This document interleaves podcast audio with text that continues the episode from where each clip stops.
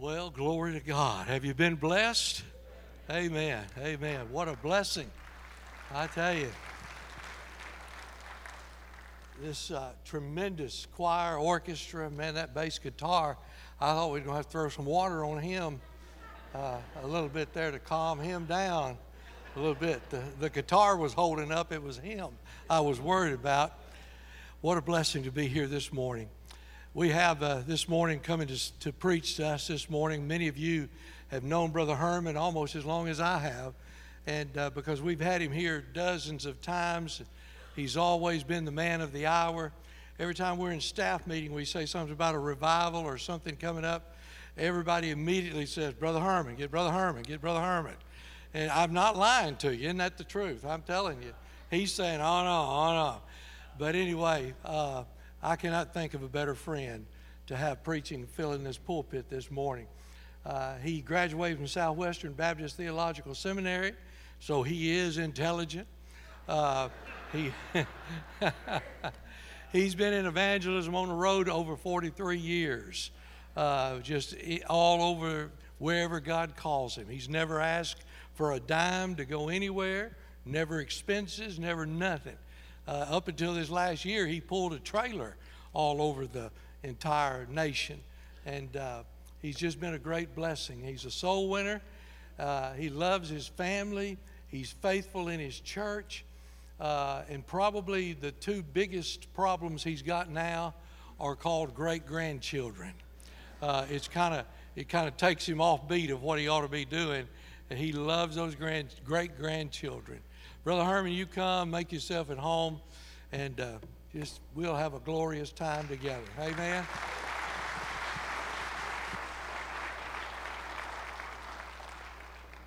I appreciate the honor to be here. You know, news travels fast. Uh, I have already heard this morning that Brother Charles made the mention at the earlier service the reason I wasn't over there was because I had gone over 80 a couple of months ago and I was down to one service a day. And so that, that's the kind of friend I got. Amen? That's the kind of friend I got. No, I am honored and delighted to be here to serve with you folks today. Uh, I, I know it's Pastor Staff Appreciation Day, and and Charles told me to blow a lot of smoke and maybe he could get another cruise out of it. No, he didn't say, he didn't say that at all. I told him, I said, Brother Charles, you've had so many better to come into your church than me. Why would you have me? And I pondered that and finally came up with the answer because he knows that when I get through, y'all will appreciate him and the staff so much more and be glad you have them. And so, uh, but I love your staff. I love Brother Charles. I could spend this entire time speaking about our relationship. Uh, uh, back when, in the early 80s, preaching a revival, and Brother Charles was just a music director, and he came to lead music uh, in revival and then began to be a pastor, served in churches with him. I've been with him. He's my Barnabas my encourager. I don't know what I would do without Brother Charles. As many of y'all know, Brother Charles preached my wife's funeral.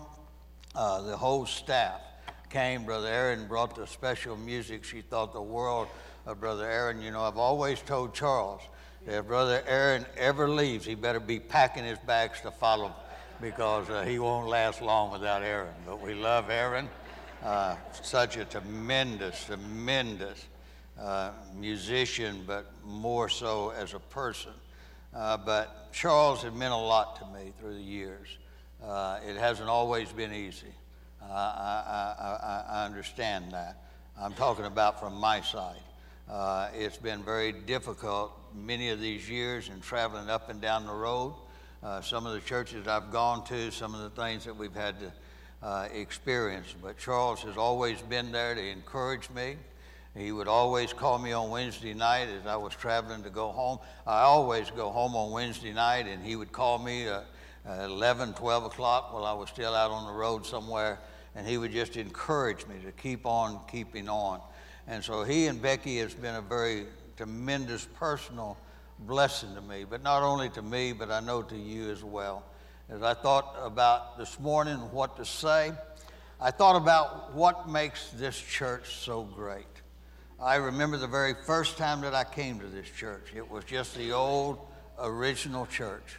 And then I remember the rebuilding, and then the building again, and then the more buildings, and the more buildings. And you know, I stand before you to say this not because of what I've done, but because of what you as a church and Brother Charles and his staff has done. That there has not been a project that has ever gone on in Woodland Hills Baptist Church that I and my family have not been a part of financially. That's how much that I have believed in this church. This church is unique. In 43 years, I've had my blessing, opportunity, and honor to go to many, many churches, but I've never been in a church like this church.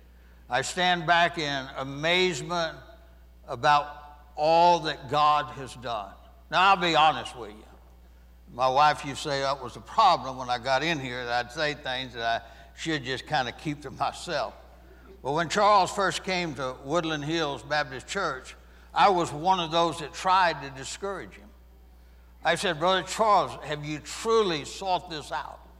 I said, You're leaving a church of tremendous magnitude, a church that I had so been with that in their little original church to build a bigger church, a 600 seat auditorium church, and to fill that church, to have a fundraiser to buy land in order to relocate to build even a bigger church. I've been through all of that with them. I remember during a financial uh, revival meeting that we were having when one individual man, still a very dear man to my heart, stood up during that service and said, Brother Charles, said, all of my retirement, he says, God has laid up on my heart to give it all to the new building program. God bless that work down in Port Neches. Here was a man that was running a church that was running four or five hundred, all of a sudden being called to Woodland Hills Baptist Church in Longview. I said, Are you sure? He said, Well, it's either that or Colorado. I said, Make it that then.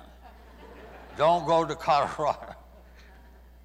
But when he came to Woodland Hills Baptist Church, I've seen with amazement what God has done to where you are. Not because of the man, but because of the God that your man has followed. Wasn't an easy decision to leave Port Neches, but it was a right decision. Then I watched the long come case. What a tremendous man. Listened to him preach, and I knew the very first time that I heard him preach what a tremendous call that was upon this young man's life. How God had anointed him. Without a shadow of a doubt, there was no doubt of what God was going to do. And then I listened to Nathan the other night. I don't know how many of you heard him, but a tremendous message. Tremendous message that Nathan brought. And then the music and all of the staff that serve in so many areas of this church. So it's an honor to me to be able to stand before you today to say that I love your pastor, that I love your staff, and I love you as a church.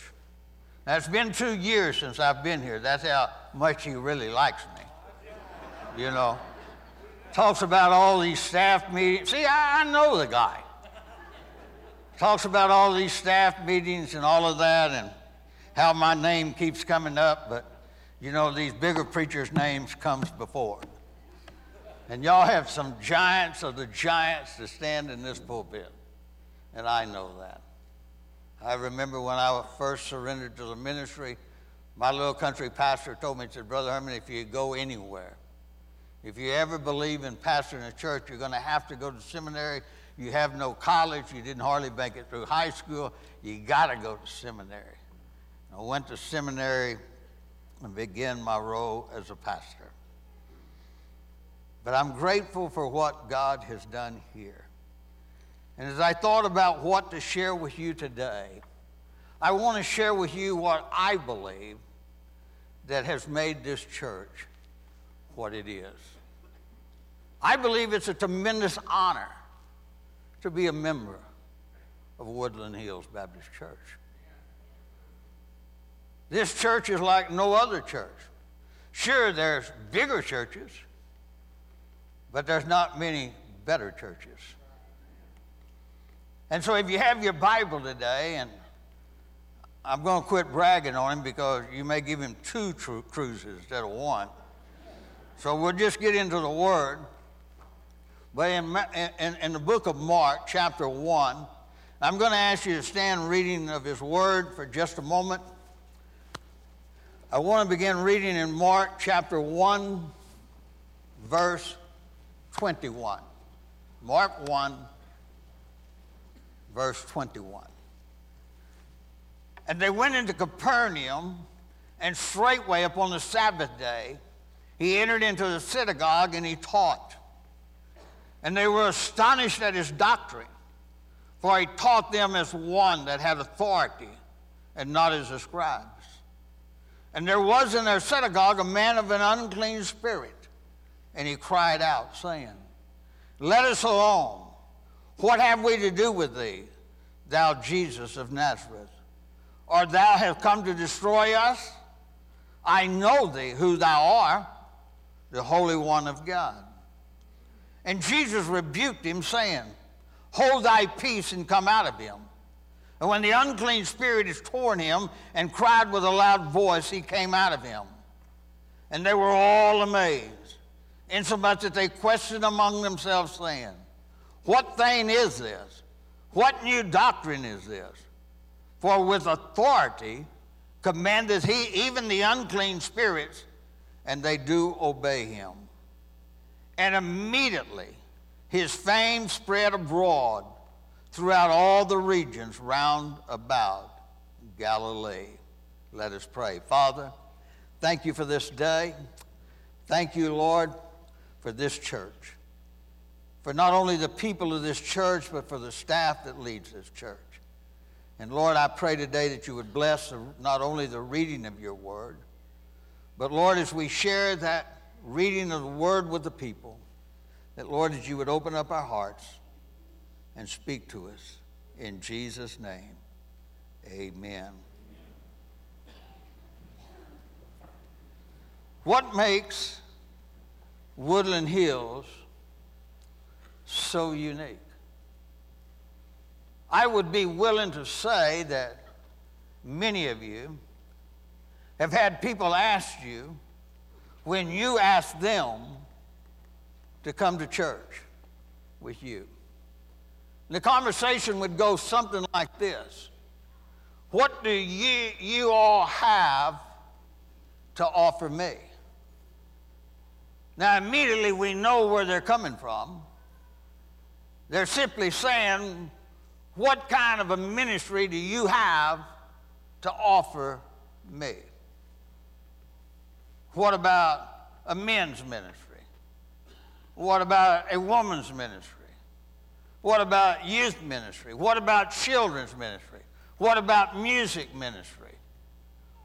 What kind of a ministry do you have to offer me? But you see, I do not believe that is the right question to be asking when we're asking about a church. I think the most important question that we could ask would simply be this is Jesus in the house? Because the Bible says, except the Lord builds a house, they that labor, labor in vain. My friend, I don't care how many programs, I don't care how many gatherings you have. If Jesus is not in the house, the house is not worth going to. We live in a society today there's more concerned about being entertained than being changed. I remember Carlos McLeod, Charles mentions him much when he made this statement at an evangelism conference years ago. He said, Keep the main thing the main thing. We can get so engrossed in so many things that we neglect the main thing, and that is, is He in the house? You see, the reason I believe in this church is because I believe this scripture right here describes Woodland Hills Baptist Church. Now, you have a lot of ministries. My goodness. A lot of activity. But here's the things that I want you to notice today that makes this church so special. The number one thing is people will be amazed at the words of Jesus. See, two times in this scripture, the Bible says in verse 22 and 27, they were astonished at his words. It says they were amazed at his words. They said that he did not speak as a scribe, but one having authority. What makes this church unique is that when you come to this church, you do not come to hear a man, you've come to hear from God. And truly, every pastor that stands in this pulpit is a man that proclaims the Word of God. The truth. Now, look at Case, he's a biblical preacher sticks to the word of God. Thus says the Lord, not according to what he says, but according to what God's word says. When Charles stands in this pulpit, Sunday after Sunday after Sunday, you hear what God wants you to hear. And that's what's so amazing about this place because it is a place that the Word of God is proclaimed. Now, this same passage of Scripture is mentioned again over in Luke chapter 4. And in Luke's chapter 4 occurrence, it says this that his words were with power. You see, the Word of God is important. You and I know that the Word of God teaches that is quick, is powerful, is sharper than any two edged sword. The Word of God comes in order to correct us, to encourage us, and it clarifies us, and it instructs us, and it comforts us, and it gives us victory. The Word of God is what makes this church so special. When I got out of seminary, called to my first church. I just be honest with you. I thought everybody wanted the word. I'm more of an expository type preacher.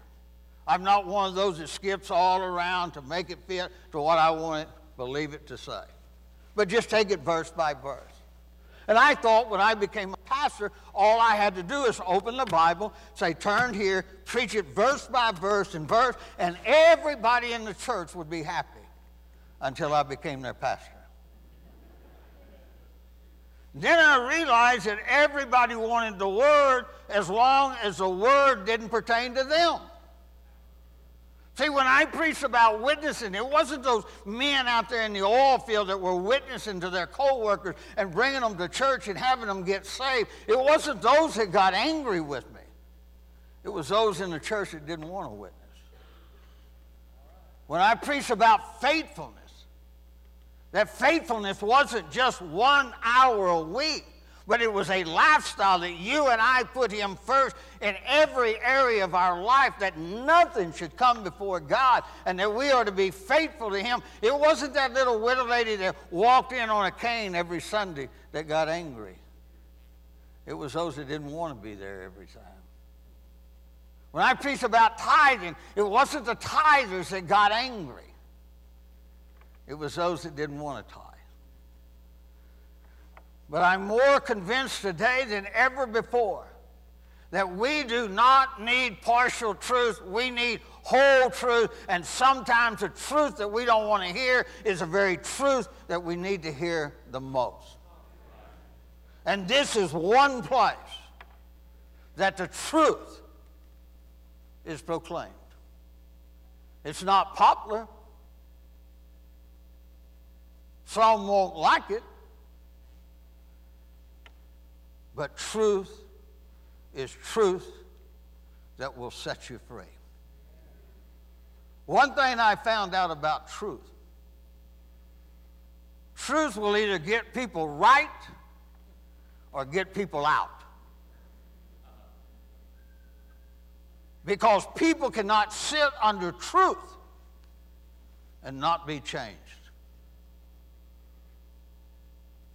And that's what's so marvelous about Woodland Hills. The truth is proclaimed. The Bible continuously says that Jesus came preaching. The Bible says that they were amazed that he preached as one having authority, not according to the scribes. In many instances, Jesus' message was so much different than the scribe's message. Jesus came preaching repentance.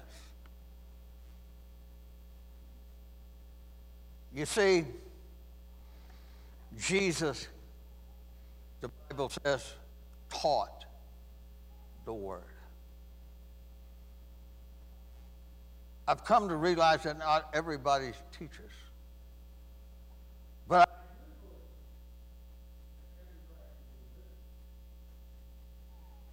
And even though that maybe we cannot teach the Word of God, we can learn from the Word of God by listening to the Word of God and applying the Word of God to our life.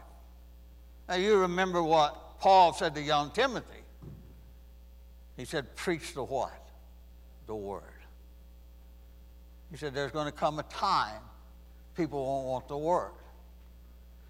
And I believe personally one of the very reasons this church is growing like it's growing is because people want to hear the word. So the Bible says people will be amazed at his words, but that's not all I see in this passage. Jesus also left us a tremendous example of attendance. Notice what the Bible says.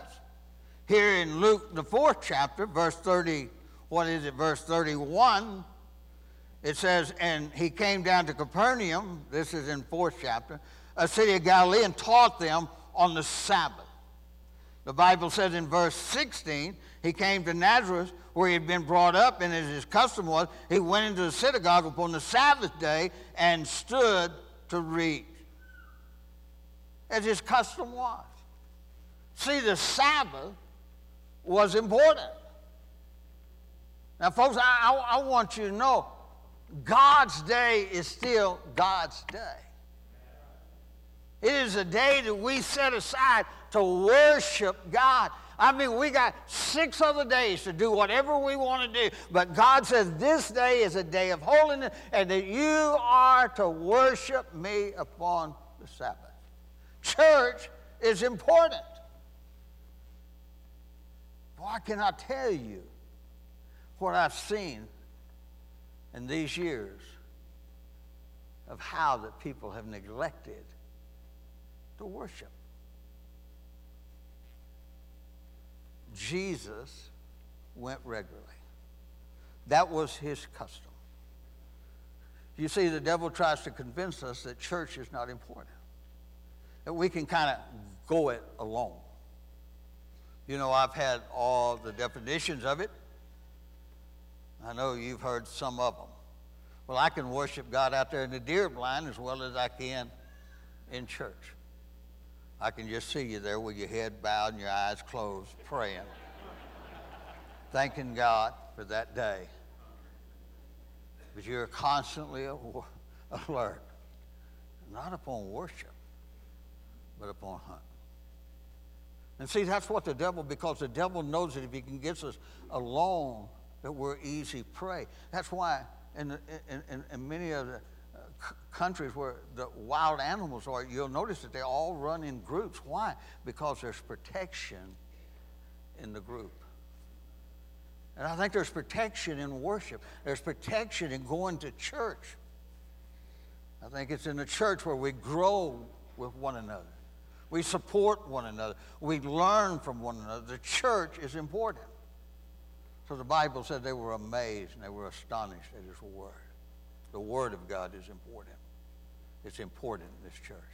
The second thing that I see in this passage of Scripture that I relate to your church is simply this people will be changed by the work of God. People will be changed by the work of God. Now, in verse 23 through verse 26, we read about the man that had the demon. And you remember he cries out and he says, Why are you here? We know who you are. We know what you do, but why are you here to torment us? And Jesus had to rebuke him and cast out the de- demon. See, the Bible says in James that even the demons believe in God, but they do not believe in him for who he is. They know what he can do, but they are not a part. And here was this man that was troubled. I think that we're seeing in this day of time, and I think you see it in this church as well. We're living in troubled times in people's lives. You know, the interesting thing about this passage was where was the demon? In the synagogue. Where are the hurting people today that needs to be delivered? Where are those that are addicted that needs deliverance? Where are those that cannot help themselves that only God can help? Where are they? They're in our midst today. They're all among us. People that are hurting, people that are troubled, people who are looking for answers where there are no answers. Well, if I can do this, if I can do that, if I can get help here, if I can get help there, my friend, thank God for doctors that can minister to medical situations. Thank God for counselors. My son in law is one that can help marriages come back together. Thank God for that. But, folks, sometimes in many lives, there's only one deliverance, and that's Jesus that can set us free. And these people were amazed by the change that Jesus brought into a man's life. They said, Who is this guy that speaks this new doctrine and can even cast out the unclean spirits and they obey him? Who is this guy? I tell you who he is. He's the Jesus of then that he is today, that he's never changed. You see, no matter what your need is today, Jesus is the answer. It's not a denomination, it's not a building. it's not some preacher up here standing in some elegant dress. Answer to people's lives is Jesus. I tell people all the time, I can't change you. I, I, when I, I pray and for 43 years, I tell people, I say, I pray we, I, I, I'll not even ask you your need. I will not even ask you your problem because I can't meet your need. I can't solve your problem. But here's what the Bible says. If two of you agree together as anything, they'll be bound here and bound in heaven. Whatever we loosen here will be loosened. I will take my faith and agree with your faith that whatever you need today, God is able to provide. Wow. You see, that's the answer to this church. So many lives that have been changed, not by the power of a preacher, not by a uh, uh, uh, power of Brother Case, not, not as a power of great music, but they have been changed by the power of God. and they have been set free. Not because of who we are, but because who He is. Keep the main thing, the main thing, and that's Him. And so the Bible says that there was not only a man that was troubled, but a man that was changed. And certainly that happens here. I love that scripture and quote it most often when I talk about life and the difference that Jesus makes. The Bible says, Therefore, if any man be in Christ, he's a new creature. Old things pass away, behold, all things become new. And I would be willing to say today that there are countless people in this room that could stand up today and give a testimony and saying, I'm not what I used to be because Jesus Christ made a difference in me. And so they were amazed at the Word of God. They were amazed at the work of God, what God did in people's lives. And the last thing was, it couldn't be contained, it had to be shared. Notice what the Bible said. And immediately his fame spread abroad throughout all the regions round about Galilee. Over in the fourth chapter of Luke, it says this And the fame of him went out into every place of the country round about. It couldn't be contained, it had to be shared. Folks, you know how to grow a church? It's people reaching people. That's how it reaches people. And when you invite somebody to church and they say, What does your church have to have, offer? Say, I, I tell you, we got the greatest gift there is to offer, and that's Jesus.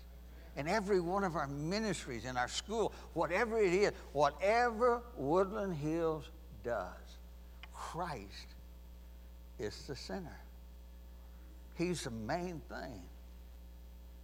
That's what builds churches.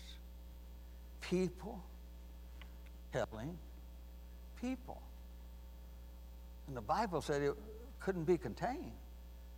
Boy, don't you remember when you first got saved, you, you couldn't help but tell people. Man, you get excited, you know. I mean, the World Series, I told, I told my daughter was watching the World Series, and just the moment it was over, I said, watch how quick Facebook lights up about the World Series. Boom, there it went. They won. We're champions. On and on and on. Everybody talked about the win. Folks, I want to tell you when God is real and lives are being changed, I want to tell you something. That's eternal. And as much as we get excited about a World Series, wouldn't it be great if we got that excited about Jesus? To say, let me tell you what happened in our service. Let me tell you about a life that was changed. Let me tell you about that little boy that came to Jesus. Let me tell you about that, that, that young man that, that, that, was a drug addict and, and, and was sleeping on the streets, but how, how he came to Jesus. Let me tell you how Jesus put a marriage back together. Let me tell you the difference that Jesus is making in our church. That's why I love Woodland Hills Baptist Church. That's why I love your staff. Charles hasn't changed. He's the same guy that I met in the early 80s that he is today. Same guy. Same guy. Tell you the truth, he'll encourage you, but he'll also correct you. And I love that. Case. Same guy I met the very first time. Aaron, same guy. And then the rest of the staff that do so much Woodland Hills. They don't change. Because you know why they don't change? Because Jesus doesn't change. He's the same yesterday, that he is today, that he will be forevermore. And I pray today, at some place, sometime today, that you'll take time to give God thanks for your church. This is a great place. And it's made up of some great people that love God that loves to see lives changed and are excited about telling others about it. Let's pray. Father, we thank you for your word. And Lord, just thank you for this church and for this staff. God, how we love them. But Lord, I thank you today, most of all for you. That, Lord, we thank you that your word never changes. It's the same yesterday that it is today, that it will be forevermore. And Lord, that sometimes we may not like it, but God, sometimes it's what we need the most. God, we thank you today that you're still in the life changing business. That God, that whosoever will may come. God, in this room today are people that need to be saved.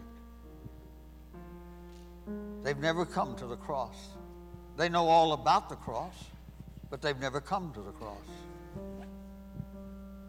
And so, Lord, I pray today that if you're speaking to their heart, that, that God, that you would say today is the day. Lord, there's people in this room that needs a change. God, things in their life that, that, Lord, that doesn't need to be there. God, you know what they are, and they know what they are. But God, they're in a place that God that they can be changed. There's people in this room that needs this church. They love this church. They attend this church, but they've never joined this church. God, they need to come. So, Lord, whatever decision needs to be made today, Lord, we give it to you. Pray today that you would move among us. In Jesus' name, amen.